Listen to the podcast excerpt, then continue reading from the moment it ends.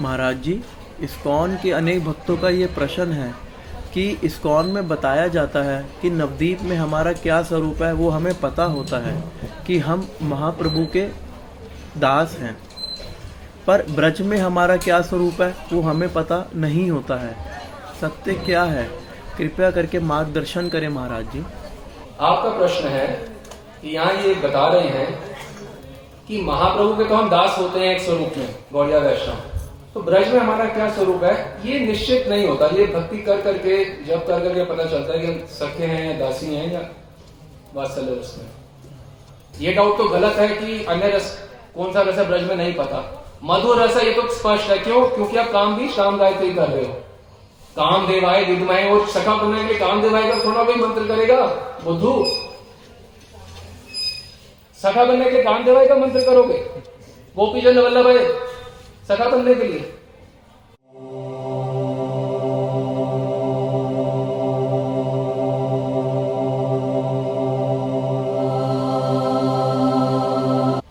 आपका प्रश्न हो सकता है, प्रा- अपराकृत नवीन मदन की उपासना को मैं कर रहा हूँ। मैं गोपी हूँ कि राधा कृष्ण की दासी हूँ?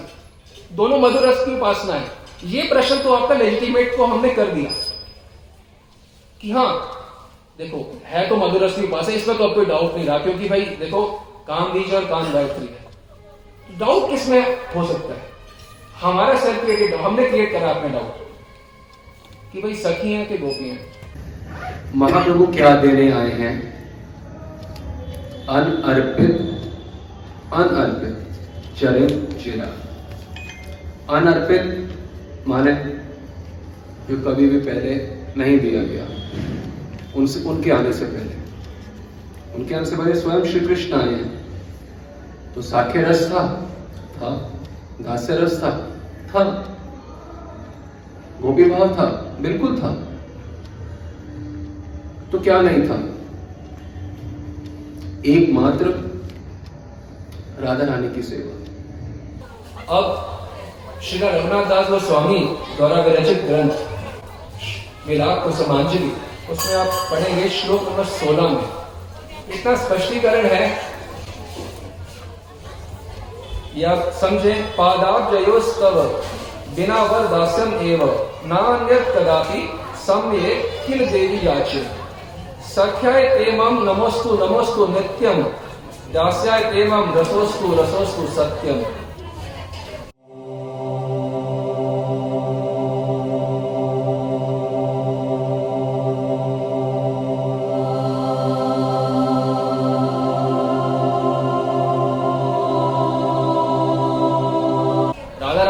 प्रार्थना की जा रही है। क्या प्रार्थना है? कि हे राधा रानी, मैं आपके चरणों में पादाब जयोस्तव बिना वरदासम एवं आपके चरणों को छोड़ के मैं कुछ नहीं चाहता। यदि हम कोई भी रस बाद में पता चलेगा कि मेरे क्या भगवान से संबंध है तो क्या ये प्रार्थना कर सकते हैं कि आपके चरणों को छोड़ के मैं कुछ नहीं चाहता? प्रार्थना भी नहीं कर सकते। फिर क्या बता रहे हैं? सख्य तेमम नमोस्तु नमोस्तु नित्यम। मतलब हे राधा रानी, आप समझो प्रार्थना कैसे हो रही है? राधा रानी समक्ष रघुनाथ दास गोस्वामी साथ हैं। जैसे मान लीजिए राधा रानी है रघुनाथ दास गोस्वामी साथ है। तो प्रार्थना हे राधा रानी, मैं ना आपके सखी बंदे को तो बहुत प्रणाम करता हूँ। मुझे आपकी कोई सखी नहीं बनना।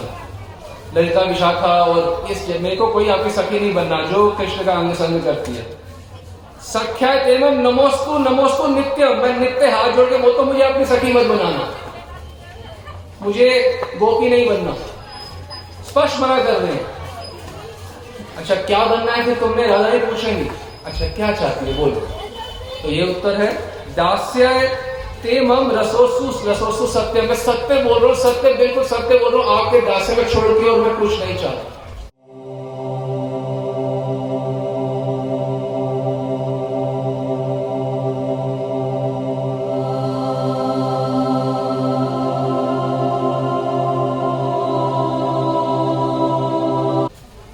रघुनाथ गोस्वामी नित्य से परिकर है उनको ये प्रार्थना की ज़रूरत नहीं है करने की।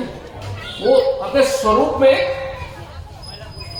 सर्वदा स्थित है। बस गौड़िया वैश्व साधुओं को कह रहे हैं कि तुम ऐसे प्रार्थना करो।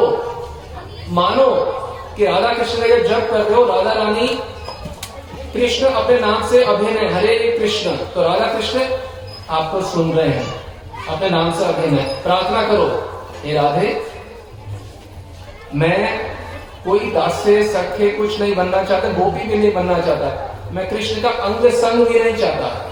चाहता हूँ तो केवल क्या चाहता हूँ। क्या चाहता हूँ? केवल आपके, आपका दास है, इसके अलावा सत्य रसोस्तु रसोस्तु सत्य, इतना रस है, इतना रस है आपके दास्य में कि जो ललिता विशाखा और जितनी भी गोपियाँ हैं, जो कृष्ण अंगसंग करती है, उनको जो आस्वादन प्राप्त होता है, वो एक सीकर के समान है। सीकर बोलना भी आपको समझ नहीं समझ लो आपकी भाषा में एक बूंद के समान है। और अब सीकर जो को पता नहीं सीकर क्या होता है। मतलब छोटी सी बूंद और जो राधा रानी का जो आस्वादन है, वही संचालित करते राधा रानी अपनी कृपा से। तो अब तो कोई संदेह ही नहीं रहा कि अपराकित नवन मदन की उपासना कर रहे हैं तो हमारी मधुर रस में भी कौन सी वाली उपासना है? वह केवल राधा रानी की सेवा करके प्रसन्न होते हैं। एक बूंद कोई चाहेगा कि एक, एक रुपए कोई चाहेगा कि एक करोड़ रुपए कोई चाहेगा? एक करोड़ रुपए चाहेगा। इसलिए कोई किसी और भगवत उपासना में रुचि ही नहीं होती है। अतः मंजरी भाव सर्वश्रेष्ठ है। और ये सुस्पष्ट हुआ कि हमारी गौड़िया वैष्णवों की माधुर्य भाव में भी मंजरी भाव की उपासना है गोपी भाव की नहीं।